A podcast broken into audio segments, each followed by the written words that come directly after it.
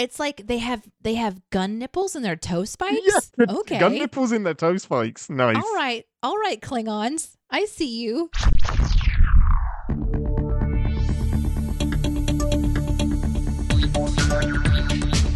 Captain's Pod, Stardate 8055 23.3. Welcome aboard Starship's Enterprise, and thank you for joining us as we take a brief shore leave from the world of CinemaSins to explore the universe of Star Trek. I'm your Captain Ian Whittington, and with me as always, she can make a deadly weapon from her belt, shoes, and decorative braces. It's Ambassador Deneé. Hello. I can what? Uh huh. You can make a deadly weapon out of the things currently on your person. Yes, you are wearing decorative braces. Oh. Bracers, not braces. Okay. Bracers. Because those are different. Those are different, very different. Yeah. There's bracers, braces, bracelets. I wasn't quite sure. And braziers. Braziers? Braziers? So Braziers. braziers. So I have shoes, bracers, and what else? Um, I think I said belt. Hang on, let me get my intro- let me get my notes back up. You get rid of them so fast. Belt, shoes. And I am like I am at the minute. I don't have multi screens. I have one laptop that I'm going backwards and forwards from. So yeah, it's it's belt, shoes, and decorative braces, And that's how I can and you can make someone? a deadly weapon Oh yeah. that's for how you're gonna kill Yeah. them. All I really need is this finger. and a look. Sometimes it's just a look. Yeah, sometimes it's just a look. Well, welcome back to season eight of Captain's Pod, where we will continue to dive in to some episodes of TNG. And by request, the ambassador's request, we're going to be doing a Worf episode. So you get some Worfy goodness. Now, we kind of noodled maybe going into a bit of Deep Space Nine, but ultimately, I thought the best place to start is kind of at the beginning with the first ever Worf centric episode. This is the first episode that was kind of dedicated to Worf and Klingons in TNG. And it is season one, episode 20, Heart of Glory. I think that's a great place to start, especially because it's a bit like a bookend. We just saw what Worf looks like as this aged Mm. pacifist warrior with this snarky re- uh, relationship with his friends. Although I don't know that he's snarky as much as the Klingon like banter is, you know, just sort Does of. Does he realize he's being snarky or is Yeah. it just him? so, um, like what he has evolved into and then, you know, resurged as in this series. So then to kind of go all the way back to the beginning, maybe not like his first time on screen, but the first time that the writers decided to explore his story a little more for the audience, I think that's a really great place to start. But I was excited about some Deep Space Nine. So maybe, though, everybody just take a deep breath. Maybe I'll just watch in my free time, you know? Free time? What's that? what is that? So we we definitely will be doing some Deep Space Nine without a doubt, and there were some awesome episode suggestions like Way of the Warrior. Um, you have been cordially invited.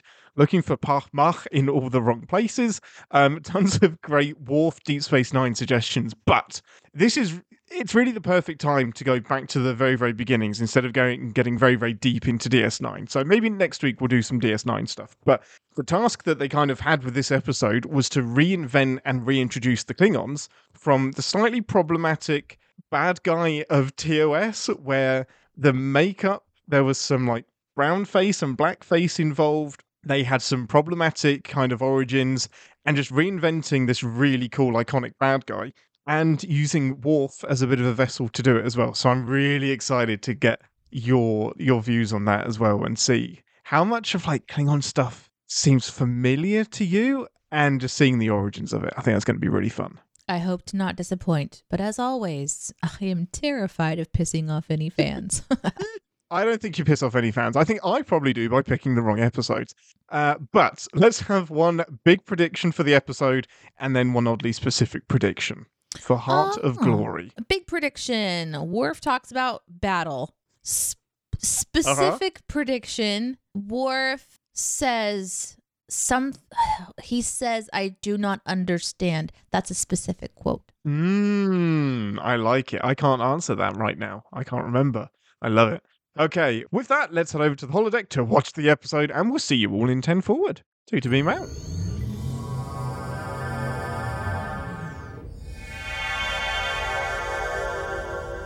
Welcome to 10 Forward, the part of the show where we grab a drink from the replicator and share our immediate thoughts and feelings on the episode we just watched. Most important question first what is your beverage of choice? Hmm. I would like apple juice from the farming colony on Gault. Gault, nice, Mhm. very very nice. Yes, I hear it's uh spicy. You know, Mm-hmm. it's uh intense and it gets in your blood. Slightly Russian as well, because Worf's parents are Russian, so there's just like a little bit of extra spice in there. Vodka? Yeah, That's there's vodka in your apple juice. Yeah, it, that's what it is. Yeah. I'd like vodka Uh, apple juice, please, aka just a martini. yep. No, that's it. You want an apple teeny? Mhm, I want an apple Klingons famous for drinking apple teenies. But It's I want it. I want it in like a big horn glass that has like some smoke coming out of the top, so it looks Yes. really badass. But in actuality, it's super lame. It's really, really sweet. My God, they do that a lot. They'll just like to make a drink look alien. They'll just have smoke pouring out of it. Um, I want one of those like crab claws that the Klingons replicated as soon as they walked into their quarters. We're like, food buffet now. Oh yeah, yeah. They Um, had they had a full on snack bar. Yeah, and like some tea of some sort, which was yummy. Well, hey, that was the first episode with a kind of Worf taking the lead. Give us a synopsis. Yeah. So in this episode, uh our crew is kind of called into this territory that could have bad guys of like different kinds of bad guys and they The think they're on a rescue zone. mission and yeah the neutral zone and they end up thinking that they've rescued a, a few klingons but it turns out the klingons actually are trying to become like warrior-esque again and get out of this whole peaceful treaty thing and uh, so they they are escapees and they're like they're uh, criminals and they encounter Worf uh, who is able to connect with them on some sort of deep and meaningful level Mm, genetic level. yeah, there's a part of his race makeup that includes just this call to war and this almost, I don't know, poetic approach to Mm, existence It is, that isn't it? he really vibes with these guys at the same time never wavers with his devotion to starfleet and when the klingons come to get the criminals uh, I think the show wants us to believe that there's a chance that Worf will join them, but that's never going to happen. Um, yeah. the quote unquote bad guy Klingons fight their way to their death so that they can have their warrior death. And Worf firmly plants himself onto the bridge of the ship. And that is this episode. Mhm. That's pretty good. So that was great. That was a very sensible synopsis. I'm disappointed. So overall, what did you think of the episode? Did you like it? How was it? Did it get your Worf buzz going? How did you? How did it hit you? I think I have to remember that probably at this time uh, for Star Trek, the Klingon race is a race that's been explored as being the bad guys, right? Mm, the So, villains for sure. Is this. Kind of also not just Worf's backstory and us trying to resonate with him as a character, but is this also the franchise's attempt at humanizing the Klingons a little bit too?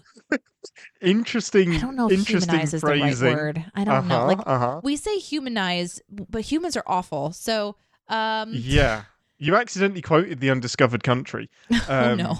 Because we've mentioned this on the pod before. They're having dinner with the Klingons, and Dr. McCoy is like, they're talking about how they want to live their lives. And Dr. McCoy is like, Where's your humanity? And they're just like, You dicks, we're Klingons. dicks, We don't yeah. have any humanity. Um, but you're right. It is this overlay that Starfleet in particular. Um, Relate, just just, to- make them relatable, yeah, relatable, somehow. and make them give them some extra depth and and character, and they're not just the one note bad guys. Because in TOS, it was just oh shit, the Klingons are here. They're gonna make slaves out of everybody, literally, or they're going to murder everyone. It's one of the two. It was very rare that they ever teamed up. So is this then they're also one of the first, or if not the first attempt at giving us more of their? Yep. It really is. Very much. This is the first attempt to give us more like kind of this is so TNG probably one of the best things TNG did was flesh out the Klingons and give us their backstory, their homeworld, their culture, the politics. Everything we know and think about Klingons came from TNG, and it starts with this episode. Um, Ronald D. Moore is really the person that kicked it off um, a couple of seasons from now, and he was kind of the Klingon guy. He was like, "You were gonna you were gonna s- get into the nitty gritty and write the Klingon Bible, essentially. But this is the first step. This is the first step of they have their own culture. It's going to be different to ours. Here's what it is. And there's this truce between the Klingons and the Federation that's been around for, I Long think, enough. 80 years now. Mm-hmm. So they're at peace, and we don't have to worry about them being the bad guy. And here's here's who they are. It's one of my favorite things. I love it. I th- I feel like as time goes on and as TOS, sorry, TNG goes on, that the cadence of information about Worf's history and Klingons, um, not even Worf's history from childhood, Worf's approach, his philosophy, uh, and how that overlays with Klingon philosophy and is both the same and different at the same time. Like his approach is a warrior's approach, like he mentions in this episode from the inside out.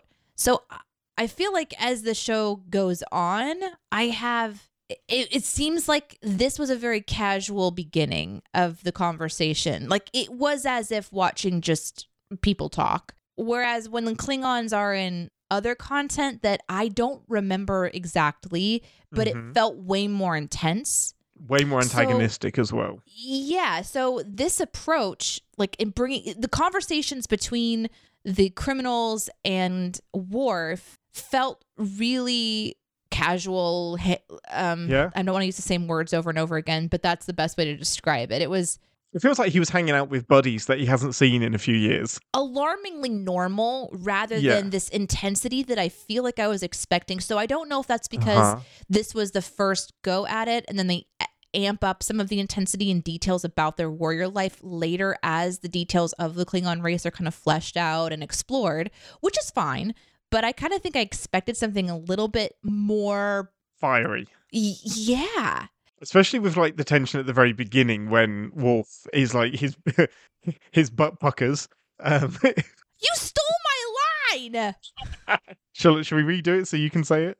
No, no, no, no. I think everyone who listens to the show knows that you steal chats lines all the time, and now they know that you steal mine too. Yes, we watched a particular part, and when the landing party or the search party, uh, the rescue party that was on the barge first says it's Klingons, and it zooms in on Worf. Like I said, War- we just watched Worf's butt pucker, and we we both laughed. Because we saw like his ridges, like He you can like, always see his ridges puckering as well. hmm And then it's just a super casual like conversation after tea. So I've I've, I've seen this episode many many times, and I love this episode. I think it's a really really great one. Um, I've seen it so many times, and I did struggle to reconcile that as well. Like Worf, considering he's somebody that hasn't been around Klingons in his own words hardly at all for his entire life, he's super chill and confident with them. And over time, I've wondered if that's just a Klingon thing. If like he's deliberately trying to keep his shit together and just like play it cool, play it cool. Don't show that you're cool. nervous. yeah, or just naturally, it's part of him. It's like, yeah, these are mm-hmm. new new people to me, but I'm gonna keep my shit together. The idea that the Klingon race just lacks fear. Yeah, and they they don't look at death the same way that we do. Yeah, and his approach to every scenario is I'm not afraid. I'm going to deal with this and I'm either going to die or I'm not going to die. And whether that's a I hope it's dinner a good death. party or yeah, if it's a dinner party or a war, they don't care which one it is. Um as long as it it suits their thread of truth for them and like Worf is an individual and then there's like this the group of Klingons. So I- was confused to your point also that if this is Worf's first time really interacting with his race, he Mhm. seemed to already have quite a lot of knowledge. and so it, it made me wonder if more comes out later because we kind of skipped over like Worf's story is essentially before his, the age of inclusion, which was apparently very Mhm. young. He was rescued by a human and raised on a farming colony um along with like a another foster brother uh and then eventually joined Starfleet.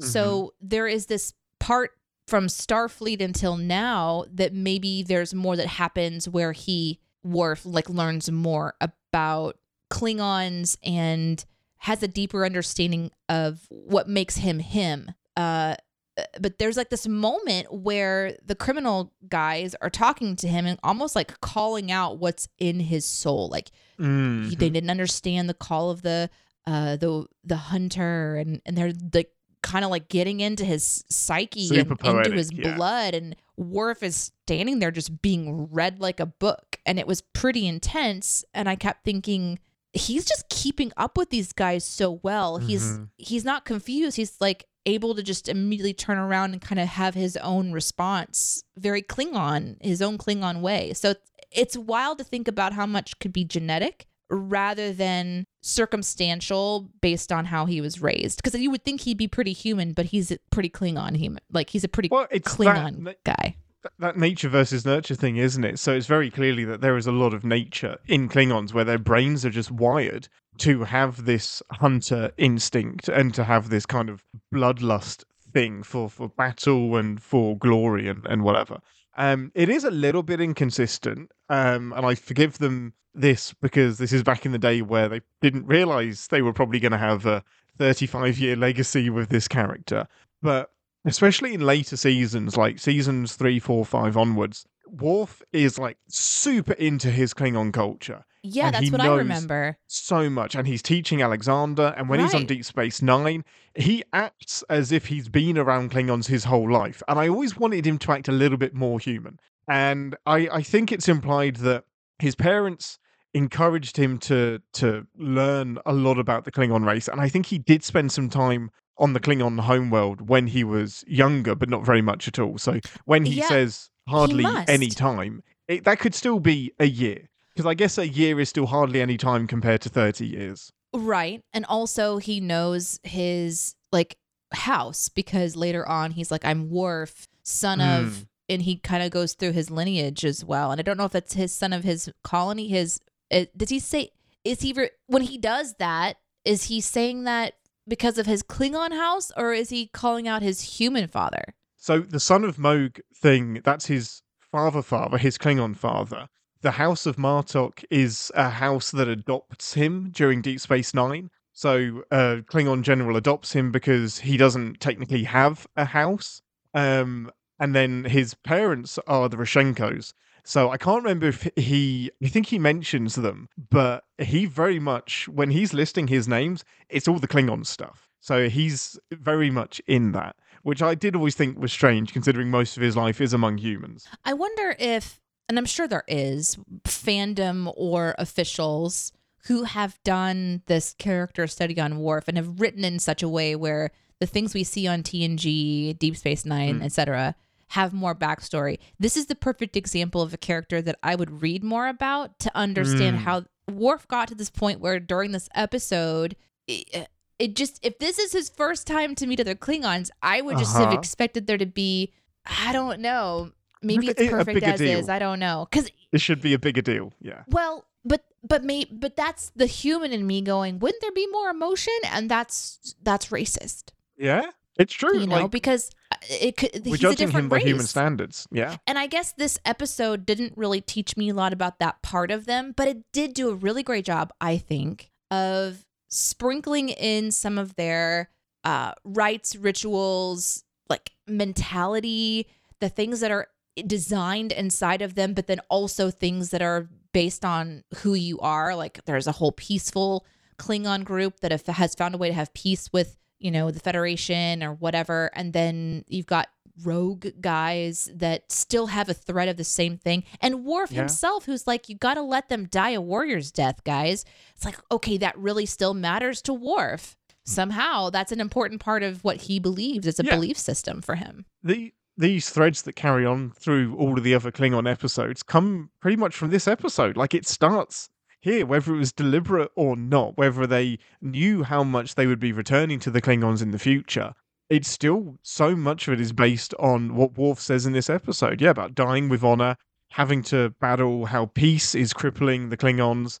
Um, it's all themes that come back again, which is why I thought it's a good place to start because so many seeds are picked up in this episode. Yeah, I definitely think this is a good um a good episode to start, you know, to start with. Uh I think that it does a good job of starting with the crew on what you assume is going to be kind of like a normal search and rescue episode and then it shifts into Klingon territory and then this the majority of the episode is spent sort of watching how Worf and the crew and the sh- people on the ship in general re- respond to this race that's known to be very, you know, warrior esque. And winks and nods at how dangerous they are in some ways. Um, and I guess racism and others, because if they're supposed to be at peace, there's some people who respond by grabbing their children and like, you know, looking shocked and scared. So after 80 years, there's still people that are like not okay with just seeing some Klingons on board. I guess, and I don't, I don't think it's, yeah, I don't think that part is racism so much as this is like a hostile situation and clearly like i think if anybody picks picked up my kid if i had one i would be like hey put my kid down I'm not talking about when he takes takes the kid. It's before that when they first come on the ship and he's being they don't know that they're criminals yet. When they're walking through the Enterprise, there's a family, there's a mother with a couple of children who grab them and Oh, protect I them as they walk that. by. oh okay no i remember that now yeah no that's yeah i guess it's still even though there's a truce between them it's not often that you see a klingon so yeah no but yeah, Yeah. that but that instinct you're right is probably Yeah.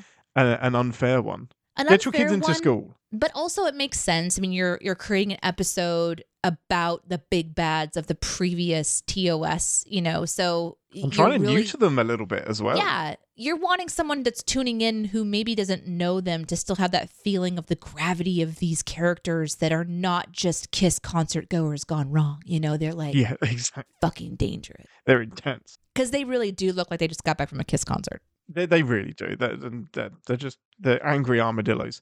Um, I really love the beginning of this episode, and I miss episodes that kick off like this. It's just immediate, like there's some there's a battle that's happened in the neutral zone. Warp nine, let's get us there. Could it be the Ferengis? Is it the Romulans?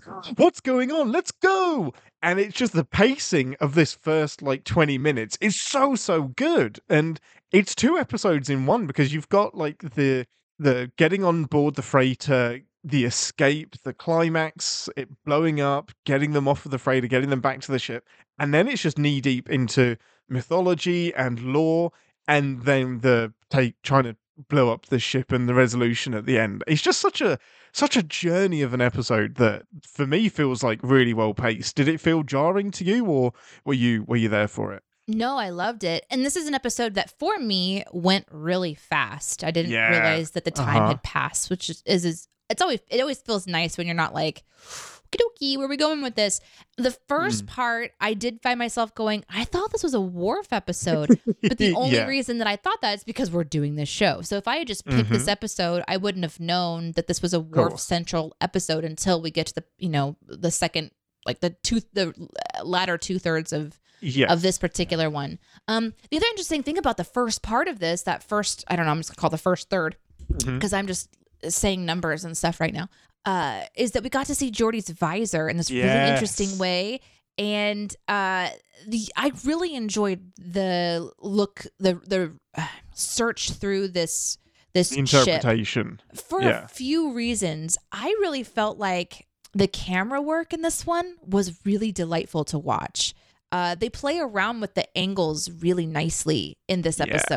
Um, they do that to build tension, but it was like there was this one moment they kind of get close to the the room that was filled with smoke. The, the en- engineering The room and it's got the, engineering? bright light and they're like kind of yeah, just their silhouettes are against the white light of the engine room yeah Just i before- love that shot yeah, it's so it, this is a really pretty episode. Before going into that room, there's like a, a kind of a big wall of machinery that they have to kind of circle around before entering into that uh, bright room. And Data and Riker go around one side, and Geordi comes around towards the camera. And I'd already had five or six things I wrote down about camera angles at that point, but it just I don't know. There was like this deliberateness with showing these different angles and staying with particular characters, and you're on the move in this uh, ship that needs to be explored. Um, it's the quintessential ship where something has gone wrong, and so tubes are hanging from everywhere. Yeah. there's rocks on the ground Just it- girders everywhere rebar just coming out of walls I- firmly believe now that like our cars, if we're in an accident, deploy airbags. Spaceships deploy tubes. Just yes upon impact, just poof, Yeah. and then just shit and flies girders. out everywhere.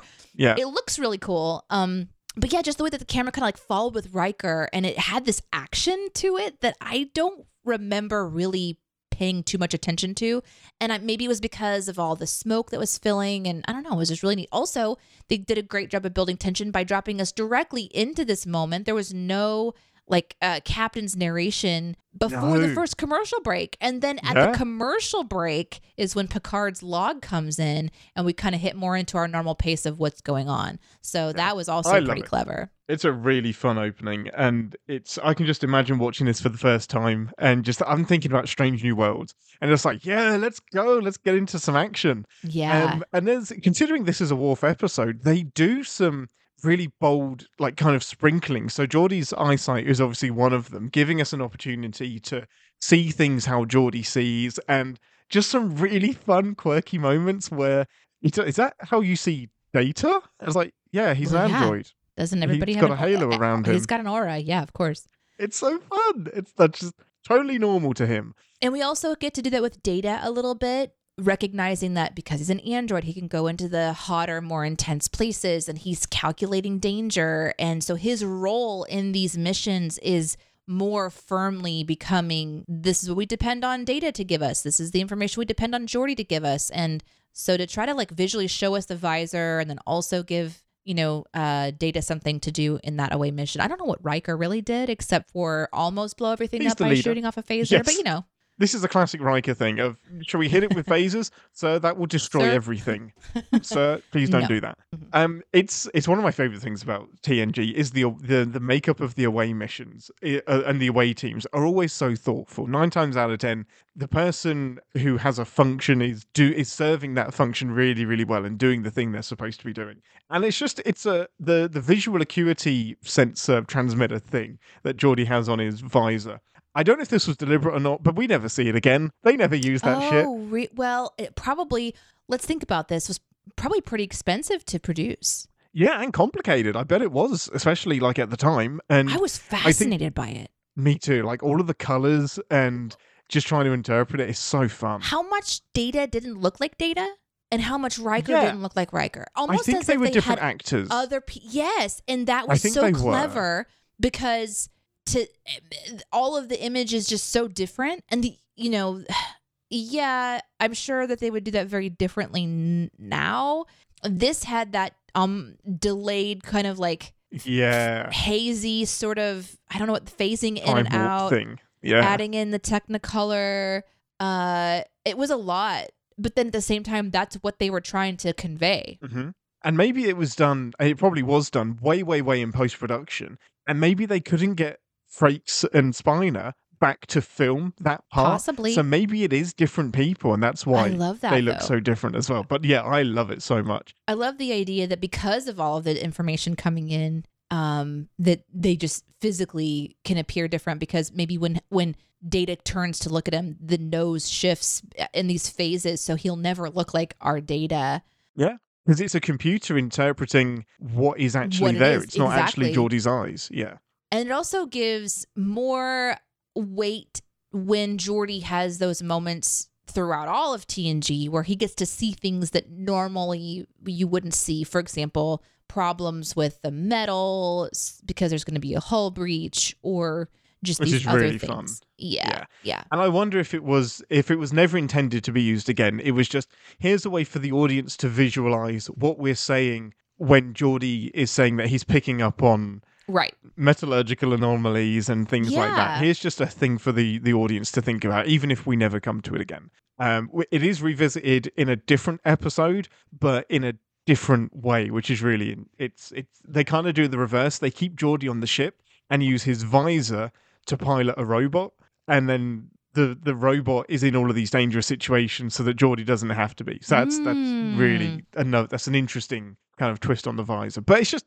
It's just a fun thing to slip into this episode, just as an as an aside. Almost, it has nothing Yeah. to do with the plot. It's just here's how Geordi looks.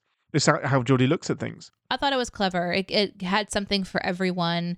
And I just continue to be impressed with the. im- They really understood, the writers really understand the importance that each character only has such a short amount of time to deliver to the, an audience visually, audibly, and then in their written words what their character is made out of. And so Mhm. when we do a hyper focus onto a character, it obviously amplifies. We get to kind of sink into it a little bit more. But at the beginning of this episode, I wouldn't have, if not knowing we were going to be focusing on Worf, one of the first moments I have, I was like, yeah, that's so Worf, is when they are scanning and they realize that there was a battle. And um, uh, someone says there was a disturbance in the neutral zone, and he goes, a battle. And he was super excited about it. Like, yes, like, let's, Let's go, go. let's fucking go check out the battle. But it Yeah. wasn't like he was smiling. It's just he was intensely like, I know. He instinctively was like, yes, a battle. And Yeah. that's the kind of stuff that writers and actors and the directors uh, expertly do in certain environments. And I just, I feel like TNG, and Star Trek in general, has kind of consistently been one of those where when a character is on screen, you really learn more about their race, their history, their motivation on these tiny little clues. And so to zoom on his face on battle, just the word battle, you're like, this character is all about battle. And then we get to explore that. And so for them to do that just a little bit with Geordi, like this character has this visor. We're going to zoom in on that. This character is an android with super strength. We're going to zoom in on that. To have such a short amount of time to do that and to do it well is, I think, one of the reasons I just instinctively like this show. Yeah, it's really kind to the audience. It's very, it's cleverly informative without being. Here's the character bio of what this person does. It's it's putting the characters as forward as the adventure of the week, um, which is just a really clever balance. The other thing that they decide to do is to name drop the Romulans. So, unless I'm mistaken, this is the first time the Romulans are mentioned in TNG as well. So it's obviously the Romulans and the Ferengi are used as a misdirect so that we don't think it's the Klingons that are going to be there and we get the shocking reveal. But yeah, it's uh, Riker's just like, oof, I, I wish it wasn't the Romulans. This is terrifying. So it's just a little name drop for stuff that happens later in the season as well. So it's it's just one of the it's an early example of weaving more of the universe together as well Mhm. and more of when the Romulans are mentioned when the Romulans turn up in later episodes, you already know that there's this tension around it and that they're the big bads. I also like that this uh, episode puts Picard into the position of discoverer. He gets to discover how Geordi operates, and he gets to discover something important about Worf. So we really relate to Picard in this episode in a unique way. He's like way. a child, isn't he? It's Yeah. so fun. And he yeah, and he's just like the audience. yeah th- it had this this is this is stewart getting into picard skin this This, this could be Patrick Stewart asking the questions as much as it is Picard. and it was delightful to watch because he is so excited to see what Geordi sees and hmm. learn and explore. And then he is so um what's the word? Just you know, he has this archaeologist sort of vibe, right? Like he hmm collects Yeah. things and he really respects sort of the history of things. It's almost like he knows that what he's seeing Worf do in this episode, how he's interacting, the rituals that he's seeing, that it's something valuable and Yeah. sacred. He's super privileged to be watching it. Well, there's a moment when he is reflecting back on the bridge after he initially sees the uh, death cry. Uh, uh, it's a, the the death ritual, or um, I Mhm. don't remember what they call it. Uh, Um, after- it's the death right, I think. I can't remember. yeah, the Klingon death ritual, um, which Data is saying it's the first time to have a look at the Klingon death ritual, um, and it means you know like the whole beware dead dead people, a warrior is coming, that kind of a thing. Um, but the way that Picard is talking to the bridge about his own experience being in the room observing it was really like I don't know, it was just really interesting to me It is. It's like gather round, listen, look what I just saw, and it's like this is why the ship is out there to discover this new stuff, and it's the the purpose of their mission. So it's just it's a really nice detail to include that conversation of this is what I just saw, this is what they'd be talking about. Um, Yeah. yeah, I I love that.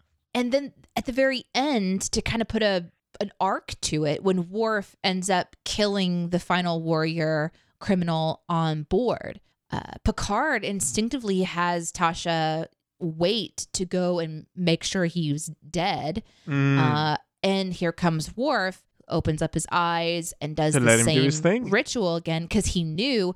But then the camera moves to Picard, who is just fascinated. yeah, the really expression nice on his camera move. yeah, the, the expression on his face is like, I don't know. Everyone can interpret things differently. How I interpreted it though was it was just this deep respect and Yeah. intense curiosity.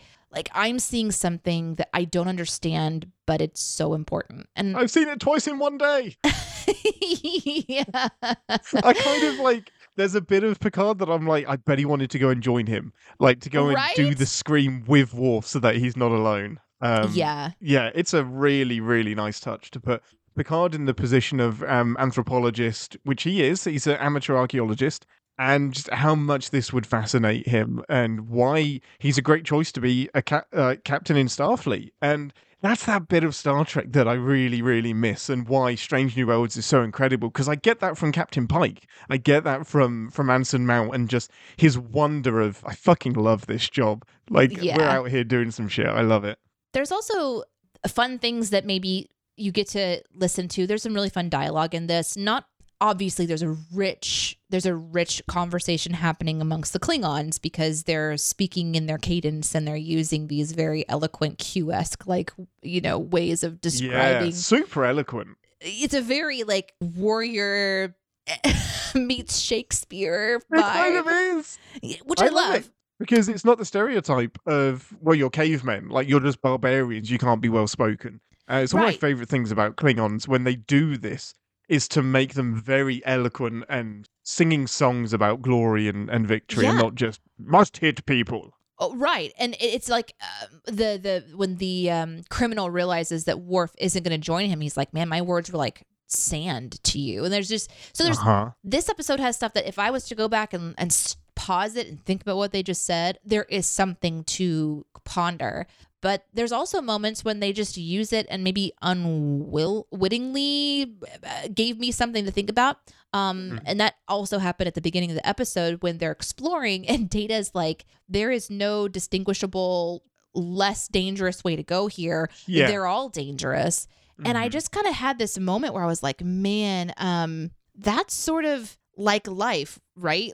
We we kind of s- Yeah. sometimes like every single thing you do has its own set of dangers. You just kind of have to pick a path and go Mhm. on it. Fingers crossed. Mm-hmm. And that I I started to write down just some thoughts that I've sort of had in that area because just in my personal life, I'm making decisions and choices all the time, especially if with a kid where I'm making decisions for her and everything feels so major and I'm like, oh, I've got to do all this research to figure out which way to go. It's so it's weird because in this very throwaway moment, I'm Mm. like, that's so true, Data. It's so deep. Everything is dangerous. There is no significant difference sometimes. Life is an away mission. You Life just gotta- is a You got to move the right tube out of the way and hope a girder doesn't fall on you. trust Um, that the people that are going with you, that. one of them is going to see that fucking fissure, you know? Yeah, someone's going to tell Riker to not phaser the thing that's going to blow everyone up. Yeah, exactly. That's and, then, amazing. and then you turn around and there's actual like poetic stuff that Yeah. I could just eat up because the Klingon conversations are really interesting and so fast paced. Like they just talk to us like we knew everything already, and I love Uh-huh. that. I do love it because it's it feels authentic. It feels they're not talking to the camera; they're talking to each other as their people. So when he says the right of the right of inclusion, and we don't know what the right of inclusion is. Full disclosure, Deneé, I don't remember it ever getting mentioned again. There's What? the right of us, the the right of inclusion. Oh, okay. So there's the right of Really? There's the right of ascension, which is basically when you stop being a child and become a man. But the right of, the right of inclusion or occlusion, I don't remember it coming up again. And I'm sure they there's people that have written about it, but Yeah. all we know is that the the other Klingon is like, oh, that young. that and that's young. all we need to know is Yeah. that Worf was fucking young when he was rescued by humans. So there's basically nothing Klingon about him. Um, but all, the other thing I love about this episode, and it is probably a little bit confusing, is that it isn't antagonistic with Worf. And so the he says, Are you mocking me? And eventually the other Klingon is like, I'm not mocking you, I salute you. Like this is fucking hard. You are a and Yeah, you're, that you're was like a awesome. beast that is living among humans that do not understand you and will try to make you humans and you're human and you're dealing with it so well. I love that respect. And the respect of the the the Klingon captain that's coming to Mhm. uh, arrest the uh, feral Klingons. He's super respectful as well. It's like you were raised by humans, but I'm not going to poo on you. I'm not going to shit on you for that. Like you're speaking from your heart as a Klingon, and I get it. I respect it. I love that so much. It's not this. Worf is shuns. Let's feel sorry for him. it's just a really interesting angle, like respectful angle to take. Oh, I just it's one of my favorite things about the episode that I wasn't expecting, like knowing what this episode is, like knowing it's Worf's first interaction with his people in a long time. It makes me want to watch every Worf episode. Hey, I mean, there's plenty of them. I, there's some. am I going to be some- watching Star Trek forever now? Yeah. This isn't even my favorite Worf episode. There are some like we they get really deep on his backstory, which I freaking love. Probably more so than any other character. I think Worf gets the most backstory fleshed out. That makes me happy. And it also makes me happy, like at the end of the episode, when there's an open invitation from the Klingon vessel for Worf to join them because they Yeah. can see the benefit with him. And everyone just kind of turns and looks at Worf after the communication ends. And I got the impression, my interpretation was that they're all just. They've all heard him scream the scream. They Mm. know that this was a really intense experience. There's history with the Klingons and they're Yeah. watching this person and wondering i wonder how he feels or i wonder what he's thinking and he's turns around and he's like i'm i'm good where i'm at in his Worf way of saying that and yeah. picard says we wouldn't be the same without you and the shot ends with him standing at attention and i'm just like fuck Mm. yeah and i don't I know why i got it. so excited because i fucking love Worf and yeah. this just sort of set him firmly in place and it gave him power over It his did. story and And it kind of feels like Michael Dorn standing there at the end, just like, that's me, I got my episode. Because Yeah. he's just a series, he's a recurring character at the minute. He's not a series regular. And I think at this point they knew that Denise Crosby, Tasha, was leaving. Um, so maybe that's why this episode exists. I didn't actually dig into that. But oh, that's interesting. I think they maybe knew at this point that Worf was going to be stepping into that security role uh, Yeah, and becoming a series sense. regular. Well, what a smart thing to do then to give Yeah. him so much of a feeling of protection, security, a place trusted. I mean, Picard at one point even says Worf can deal with anything that might arise, and I Oh, I really love loved it. that. You know, so yeah. this is He's a, got it's a yeah, it's a good episode. You know, for them to to see, uh, or- or for them being the audience to see. Yeah. Yeah, I love it. Um, there's a couple of other little things. Um, the poor Talarians. So it's a Talarian freighter, and the Talarians are this race that we do get to meet, but they're often the throwaway species. So you know how like angels are described in the Bible. It's a similar. If you actually got that picture together, they would be these hideous like amalgamation creations of like Mm-hmm. terrifying Eyeballs, descriptions. Yeah. Yeah. The Talarians are the same thing. Sometimes they have two arms, sometimes they have three arms. Sometimes they're the victim of this hideous plague that caused them to go extinct a hundred years ago. Sometimes they're just usual humanoids. They're just like Talarians are the placeholder name when they couldn't think of what species to come up with. So it's really just funny. I had to, I always have to laugh when the Talarians are mentioned because I'm like, well, which Talarians are we talking about? Because there's like 10 different stories about them now. That's always really fun. Um, and I'm just, I don't know if you saw me giggle, but I'm just a sucker for a failing transporter beam as well. So when Yeah. they're trying to get them off of the freighter and the transporter beam fails, I love that. I think I could have an entire episode of the different failing transporter beam noises where it Mm. kind of goes and then just like fizzles out and just Yep. fades and sounds a bit funky. Um, it gets me every time, and I, I love that tension of seeing the ship explode and then the transporter beam dematerializes. It's yeah. it gets me every time. I'm like, oh, they're dead. oh no, transporters Uh-huh. exist. Yep. It sure. I mean, it didn't happen that way, but But it's so Uh, it's so fun. I love it. something clever that I thought of as Worf is dining with the uh, criminals before knowing that they're criminal, Mm. um, that gives you a confidence that he is Starfleet through and through.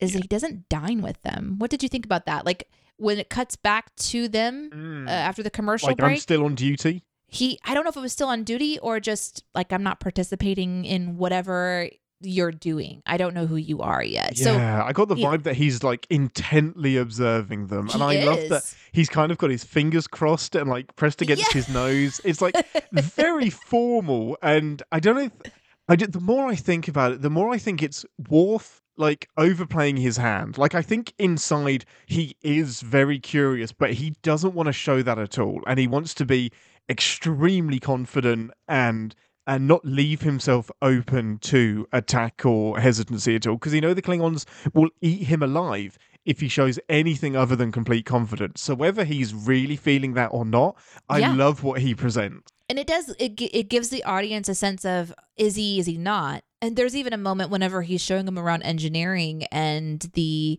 uh, criminals are saying like this would make an amazing battleship like what Mhm. battles we could have at the helm of this ship and his response isn't you know what should be in the past should stay in the past he says perhaps those thoughts Mm. belong buried in the past so he's being really um oh what's the word that i'm thinking of Placating? He, he's just he's purposefully being neutral enough that he's yeah, saying he's kind something of riding the fence. Yeah. yeah a political like he's being Yeah, diplomatic. not- diplomatic that's the word it's it's not that he's Mhm. all muscle he is very intentional about Mm. what he's what he's doing and i don't know maybe because i know who Worf becomes Mm. this sets me this is exciting because it's like an origin moment Yeah. watching this for the first time i would wonder if if somebody would have thought like oh i wonder like how, this is 20 episodes in so we have Mhm. experience with Worf before this Yeah. moment but i wonder if there would be some people watching going i wonder if in the future you know Worf is going to be tempted to do something Mm. different And you would be correct in thinking that it's it's something that gets his loyalties, unsurprisingly, get revisited and shaken many many times. Um, it's he's such a great fucking character. He's so good. He's so interesting. It is such a. It could be the smartest move that TNG made was taking the biggest antagonist of TOS and plopping one of them on the bridge. It's such a great move. Um, and what a big role so to good. give to someone to bring to life and to try to navigate Mm. and you know we talk a lot about brent spiner um yes, the chameleon. you know, Worf is a fantastic character, and Yeah. seeing him in Picard was the delight of Picard. I It's he's he is the highlight of Picard. He really is. I saw a interview with Michael Dorn, and they said, "Were you ever worried, like 35 years ago, that you were going to be typecast as as Worf?" And he said, "Yep." At the time, they told me they've asked me this like throughout my career, and now I just think, what if I'm going to get typecast as something? What an incredible thing to be typecast as! And so much of what Klingons are uh, are because of Michael Dorn. Um, he just he is that role. He's so freaking good, and he wants to play it for the rest of his life. He just wants to keep doing it. So I I don't think we've seen the end of Worf. I think there's more of him coming. I hope. I hope so too. Anything else before we move into some sins? Because this episode has some sins. It sure does. Oh, I do love them MacGyvering the weapon oh, together. Oh yes, Yes, and that's That just my so cold fun. open makes sense now. The intro. it's like they have they have gun nipples in their toe spikes. Yeah.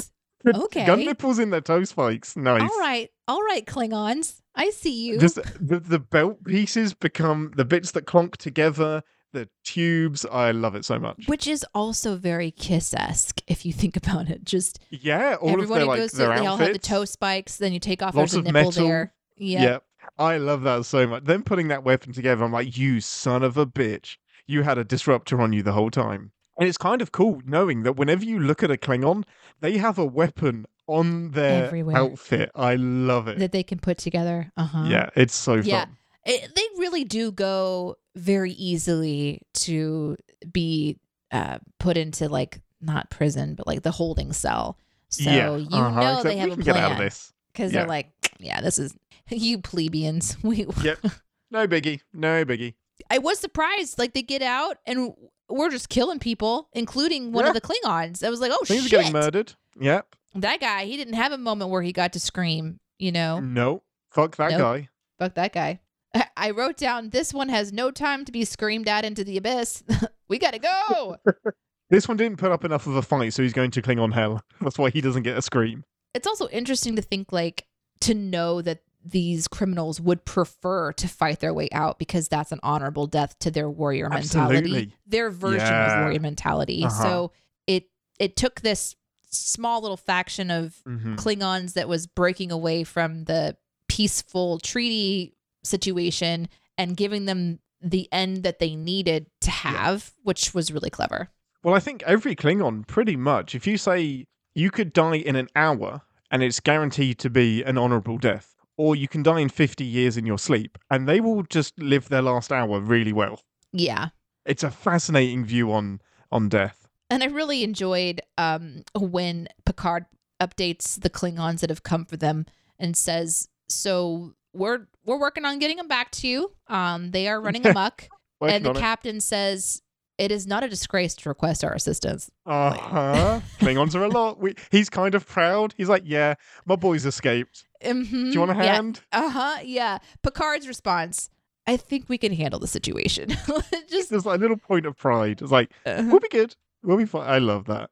I also thought it was interesting. I think I remember in the first episode when we visited the warp room for the first time, there was that lift that that took them Mm. to the second floor, but Worf opts for the ladder because technically it's faster.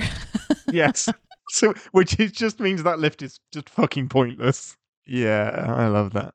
I'm also a sucker for the warp core, just like. zoom, zoom, zoom. yeah. What a great backdrop for uh, a face off. That's the set design on TNG is I think it's the best of any show ever put to television. Um, I think uh, you know, we're kind of maybe like the last thing that I would want to point out is the verbiage between the final criminal standing and Worf. I did find the quote that I think was really beautiful. He Mhm. says, uh, the, the criminal tells Worf, My words were dust upon the ground. Your blood has no fire. You are weak Mm. like them. I don't care what you look like. You are no Klingon. And Yeah. Worf responds, Perhaps not, and kills him. I I was like, love it. That's so good. Yeah.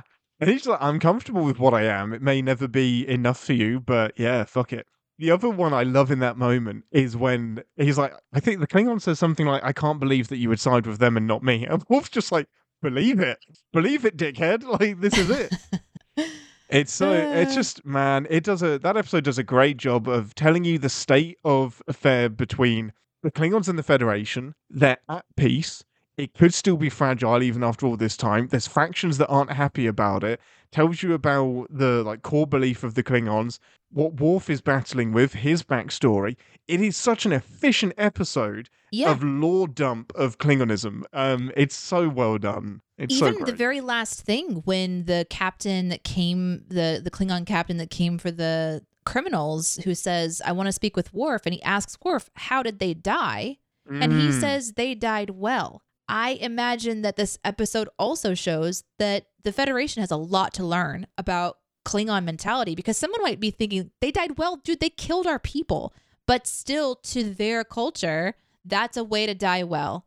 Yeah. And there was a piece for that brought them. in. Yeah. so it's just a different way of looking at living. And to the Klingon race, living is a battle. And so it's just the verbiage about describing how someone goes through day to day is going to be battlesque. And I think that that's something that the audience probably really enjoyed digging into a little bit. I remember my aunt, who I've talked about um all the way back in season one all the way back i think in our episode zero as the gateway for how i got into star trek it started with uh well not started with but my my aunt brittany was one of the big star trek people in my life and I remember her, she loved the Klingons so much. I think Mhm. she actually learned to speak Klingon at one Yeah. point in time. And she was someone who was very battle-esque and like in your face and strong and powerful. And so I can kind of see how sometimes in these um like creative sci-fi fantasy worlds that there's this race that comes out that's really attractive to to people and to give some credence and some backstory and some uh, you know i don't know depth to the klingon race like you said super smart Mhm. move but definitely a simple smart. episode but i loved it so you ready to get Yeah. into sins Oh, I'm I'm ready to get into some sins. I'm so happy you enjoyed it again. Oh, yeah, I I'm doing good, people. This was a good place to start. okay, with that, let's head to engineering and smash some glass. Warning. Warp core collapse in 10 seconds. This is the part of the show where we re-engage our sin brains, remind ourselves that no TV shows without sin, even our beloved Star Trek. Ambassador, take us out. Mm.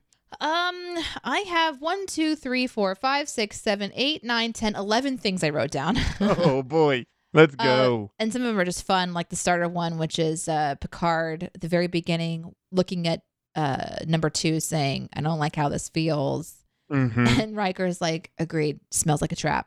Let's go." And I'm like, "Or don't, or My don't, My very my very first note is it's a trap. Let's go anyway. yeah, or don't go." or, or not. That's fine. That is also an option. You could about turn and not render aid. Creatively, I wonder if you should start at your sins from the top of the episode, or I should start at the top and you should go to their last one. So we like oh, go in reverse. interesting. Yeah, don't I, like that. Okay, Okay. okay. Um, I don't want to mess you up, so I'll go from the bottom up. Um, so my very final note is that glass platform is such a drama queen because like the Klingon gets hit and he hits the deck. Okay, fine. I don't know how dense a Klingon is, but it fucks that glass up so hard. quick, Just so that it can fall through another platform and hit the deck. I'm like, quick. Come on, you are a glass platform around a warp core. You got to be able to take some punishment, and it's just like, eh, eh, I died. Uh huh. It's got to be all those spikes on the on the uh, uh-huh. the, You got to get warriors. some smashing glass. Mhm. It's not a real death otherwise. Um, my next one is the moment when the away team beams over to the ship and Riker says, phasers on stun, be ready for Hmm. anything. And then they put the phasers back in their pocket. Maybe don't reholster them. Maybe just beam over with them at the ready. Like you've already got them set to stun. Just beam over where they're already in your hand in case you Yep. are in a trap. My favorite thing is when they, and it's all for drama. And when you, when you, when I hear, when I say this, you won't be able to unsee it. Oh no. They will beam onto a planet or a ship immediately, draw the phaser, draw a tricorder as the first action. And I'm like, you can beam in with that in your hand. Right. That's okay. Uh huh. It makes no sense to No. beam in and draw other than it looks fucking cool. It does look cool. Yeah. In fact, that's probably one of the standards of how to um, shoot scenes like this. It's like Yeah. Star Trek standard. All directors have to adhere to. You cannot beam into a situation with a weapon in hand. Probably quote unquote for reasons, but for yeah, it, loo- it looks You gotta but it doesn't make any sense. Yep. And you will see it so much now. Uh, my next one was uh, I was just getting a little bit nitpicky. The the end of the episode when you've got um he the feral Klingon is pointing a phaser at the a disruptor technically at the warp core, and I was like, beam him away. I know we say this a lot, but as soon as you took one of the things about the transporter beams is that they deactivate weapons and they capture the weapon in in the middle of the transporter beam. Now maybe they're uncertain about Klingon reflexes and maybe he can sense that he's being beamed away, but beam him it just away. seems like a really good one. You know, I'll just very quickly hit a couple of mine that are similar, like because the idea was that you couldn't get a good, clear shot on him, and I was Yeah. like, "There's nowhere to get a shot on this person who is standing next to the warp core."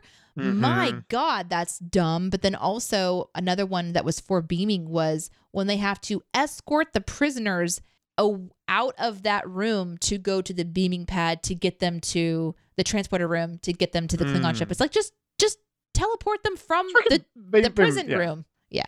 Transporters will always be a sin. So that'll take off a couple of mine. Um, my Mhm. next one is uh the the scene where Picard is watching LaForge and everything that LaForge sees, knowing that they are in a really precarious situation, possibly have gone into a trap. Somebody is possibly dying, and then and then Geordi even sees that there's going to be oh, like this breach. They've they've got under five minutes, and Picard is like, "Hey, can you swing around and show me what you see over there now? Whoa, that's cool, man. Uh-huh. Can you swing?" So it was look this. at your hand. Whoa, how fucked up is my hand? It's like Yeah. Picard is on shrooms and he's just like, look at everything. Look at the colors. Hey, yeah, hey, it, Data, fart. it was the. Let's see if we can see the gas coming out of your ass. You know Geordi Um, can see that.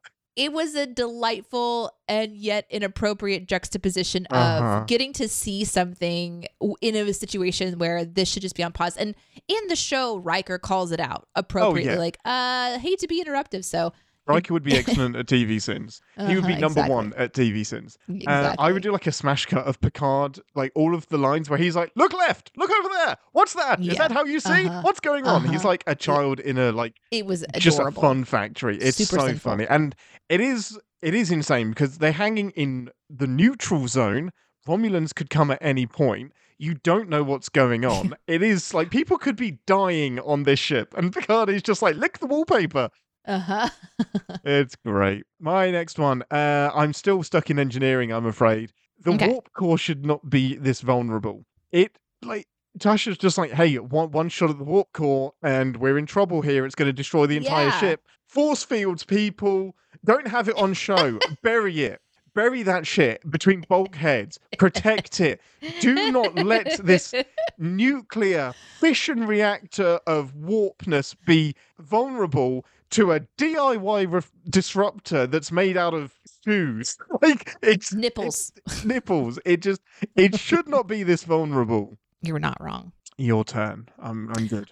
I think a quick sin for me, and I kind of mentioned it earlier, is when Riker says something about using phasers while they're in the gaseous place, and Data and Geordi are like, "That's a bad idea." It's like, how does Riker not know this? How does he Moving not know on. that? How information that we could have had just- yesterday just- as well. Like just Riker, ding. Riker. Ding. Riker suggests something dumb. Um, I've got. Let's just watch the Klingons in the gar in the in the brig with the doors wide open, but not look at them. So why keep the doors open? Can't look at just 'em, stand yeah. guard with the back to them. Just let them build a weapon. That's fine. Uh huh. Mm-hmm. I had that one written down too. Mm-hmm. Um, in the moment when they realize that the there's a Klingon that's injured, and Data says, "I'll carry him," and then the Klingon says, "Like, no, I will." Yeah. And then we cut to their escape. I would have a sin, a fun sin, where it's like show robs us of showing us how they managed to get out of that door, uh-huh. carrying the, the carrying this The one that isn't like open all Klingon the way. It's not open all the way. Like they have to, they really have to like jump over, like just pushing him through, and he just flops Just out onto the noodle. deck. I just imagine they like they hit his head six times, just like bunk, ow, bunk, I ow. know. I'm alive. I'm. That's why he died. Honestly, is the injuries Yeah, that uh-huh. he continued to sustain as he was ripped through the tiny opening because he refused help. yeah, just girders being hit on his head. Like he died of a concussion, but the concussion happened minutes ago. What did you do to him? Um, I love, and this might be an artifact of transporters, but when Geordi is talking about the whole rupture and how they have five minutes to get out, super chillest delivery I've ever heard. And maybe it's because transporters just make things super chill all the time because you can always get out. But he's just like, yeah, we got about five minutes. Cool, let's go. And there is no urgency at all for that five minutes until it gets to like 30 seconds. then it's urgent. Yeah. Yeah, then it's urgent. Um, I'm definitely would sin that the so the away team and the Klingons are being beamed back onto the Enterprise and it fails. They reappear in the ship that is blowing up.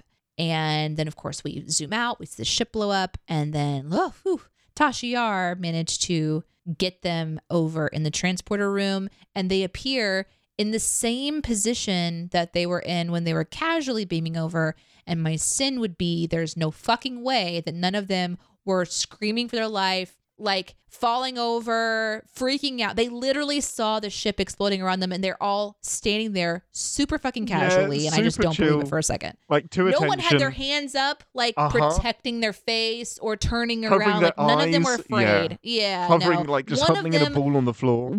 One of them would absolutely be shitting themselves in Yes. that moment, you know? Don't worry, the transporter took care of your shitty pants, Riker. That's amazing. I've only got two more.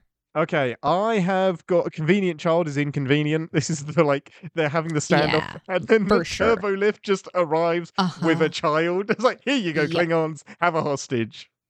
I would That's sin the moment that the um the Klingons are getting their tour. I think after they've eaten, and one of the Klingon, the cr- criminal Klingons, it, they're like walking talking with Worf essentially, Mm-hmm.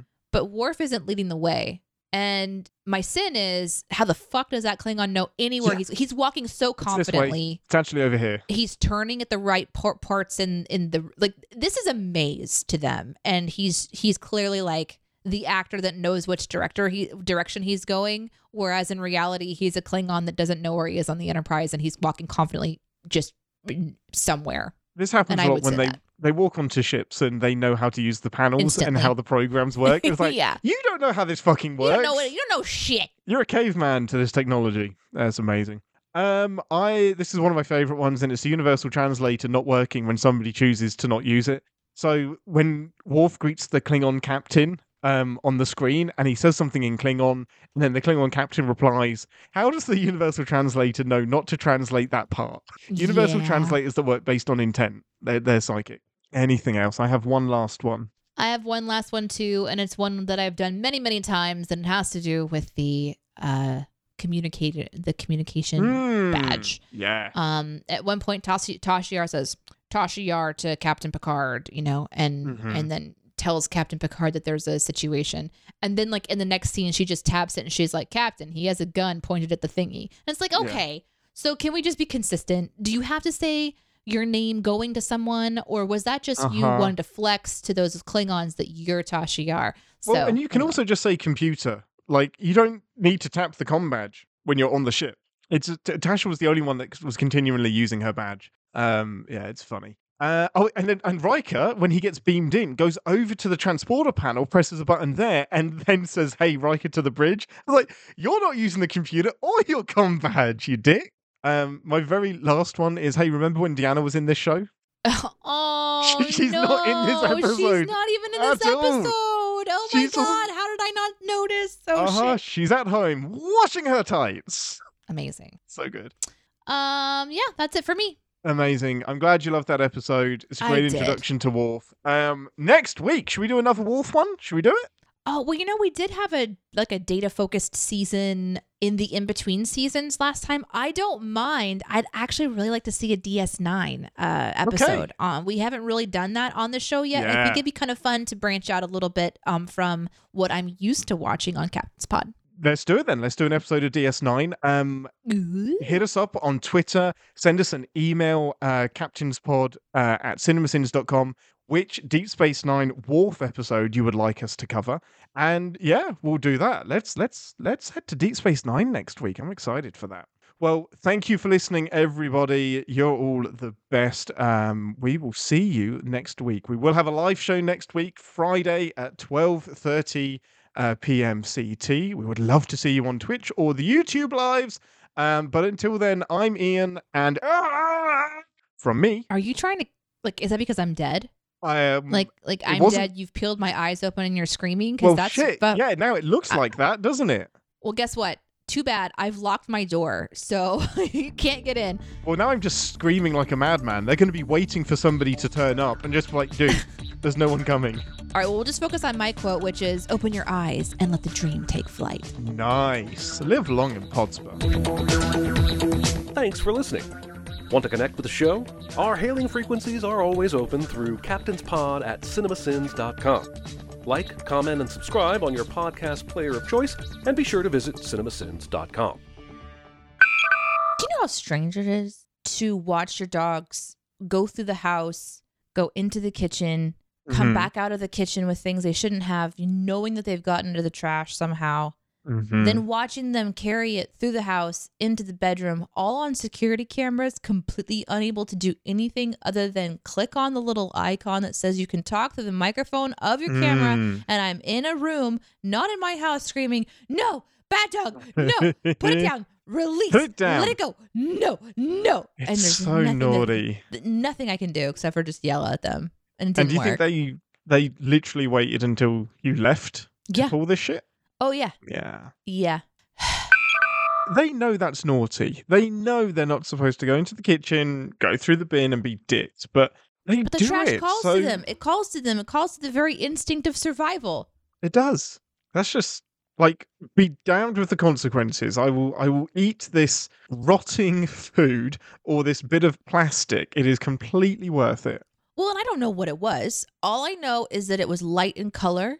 And on Mhm. one of the dog's passes, it almost all fit into his mouth because I could see him carrying it through the living room Oh, and it was no. sticking out of his mouth. Like it almost looked like an oversized hot dog bun or not a hot dog bun, a burger bun. But Okay. not the brown, like the darker side, like the the bread side, the the Okay. white kind of side, because it was sticking out circularly from his. And I'm thinking, what was in the trash? I have no idea. Is it was it plastic? Was it edible? So when I got home, I thought You'll maybe I would find find some evidence, but no, I didn't find any evidence. No evidence at all. It's, whatever it is, it's inside that dog.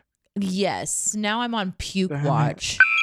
Hey, you remember the end of the Picard finale and he speaks Shakespeare and the Mhm. live chat was like, "Hey, Deneé, do a podcast about like interpreting Shakespeare and what you think the meaning is." Well, we have a new segment for the outtakes, which is Deneé works out what Picard was trying to say with a Shakespeare quote. Here we go. Are you ready? Oh my god, what are you like? completely springing on me right now. Here's the quote from Picard. Sorry, this, this is from TNG. What a piece of work is man, how noble in reason, how infinite in faculty, in form, in moving, how express and admirable in action, how like an angel in apprehension, how like a god. What does that mean? What was Picard saying? Picard said this? Are you sure it wasn't Q? Picard. All right. Interesting, but no, Picard said this. Hmm, okay. I think he said it to Q. However, he is talking to Q. Well done. That's really interesting because Q Mm. deals a lot with like humanity. And so here Picard is like trying to just describe this humanity situation. Uh huh. So Good. That's awesome. I think that's pretty much all I need to talk about to show how really amazing I am at this new segment. Yeah, I'm impressed. He is talking to Q, and that's from Hamlet. And Hamlet is being ironic and saying that humanity's humans are actually dumbasses. Um, and Picard is is using it sincerely to prove to Q that humans are great.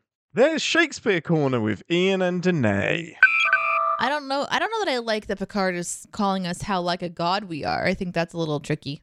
Yeah, I think it's a bit exaggerated because that's Q's response. He's like, You jackass, can you hear yourself right now? You sound like a dick. And he's like, We're not there yet, but I think we're more like that than what you think we are, Q, which is dick. Dicks.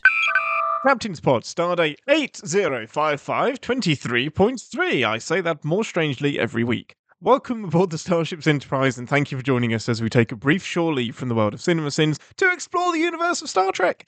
I'm your captain, Ian Whittington, and a dog just jumped onto the sofa beside me and started licking me, and I didn't know there was even a dog in this room. it's gonna be a good show. Yeah, th- this is a different kind of show. Not only are we not doing a live show on today's Uh-huh. recording, but we're actually at my house, which Uh-huh. you guys usually hear my voice from my house anyway. That's my my own studio.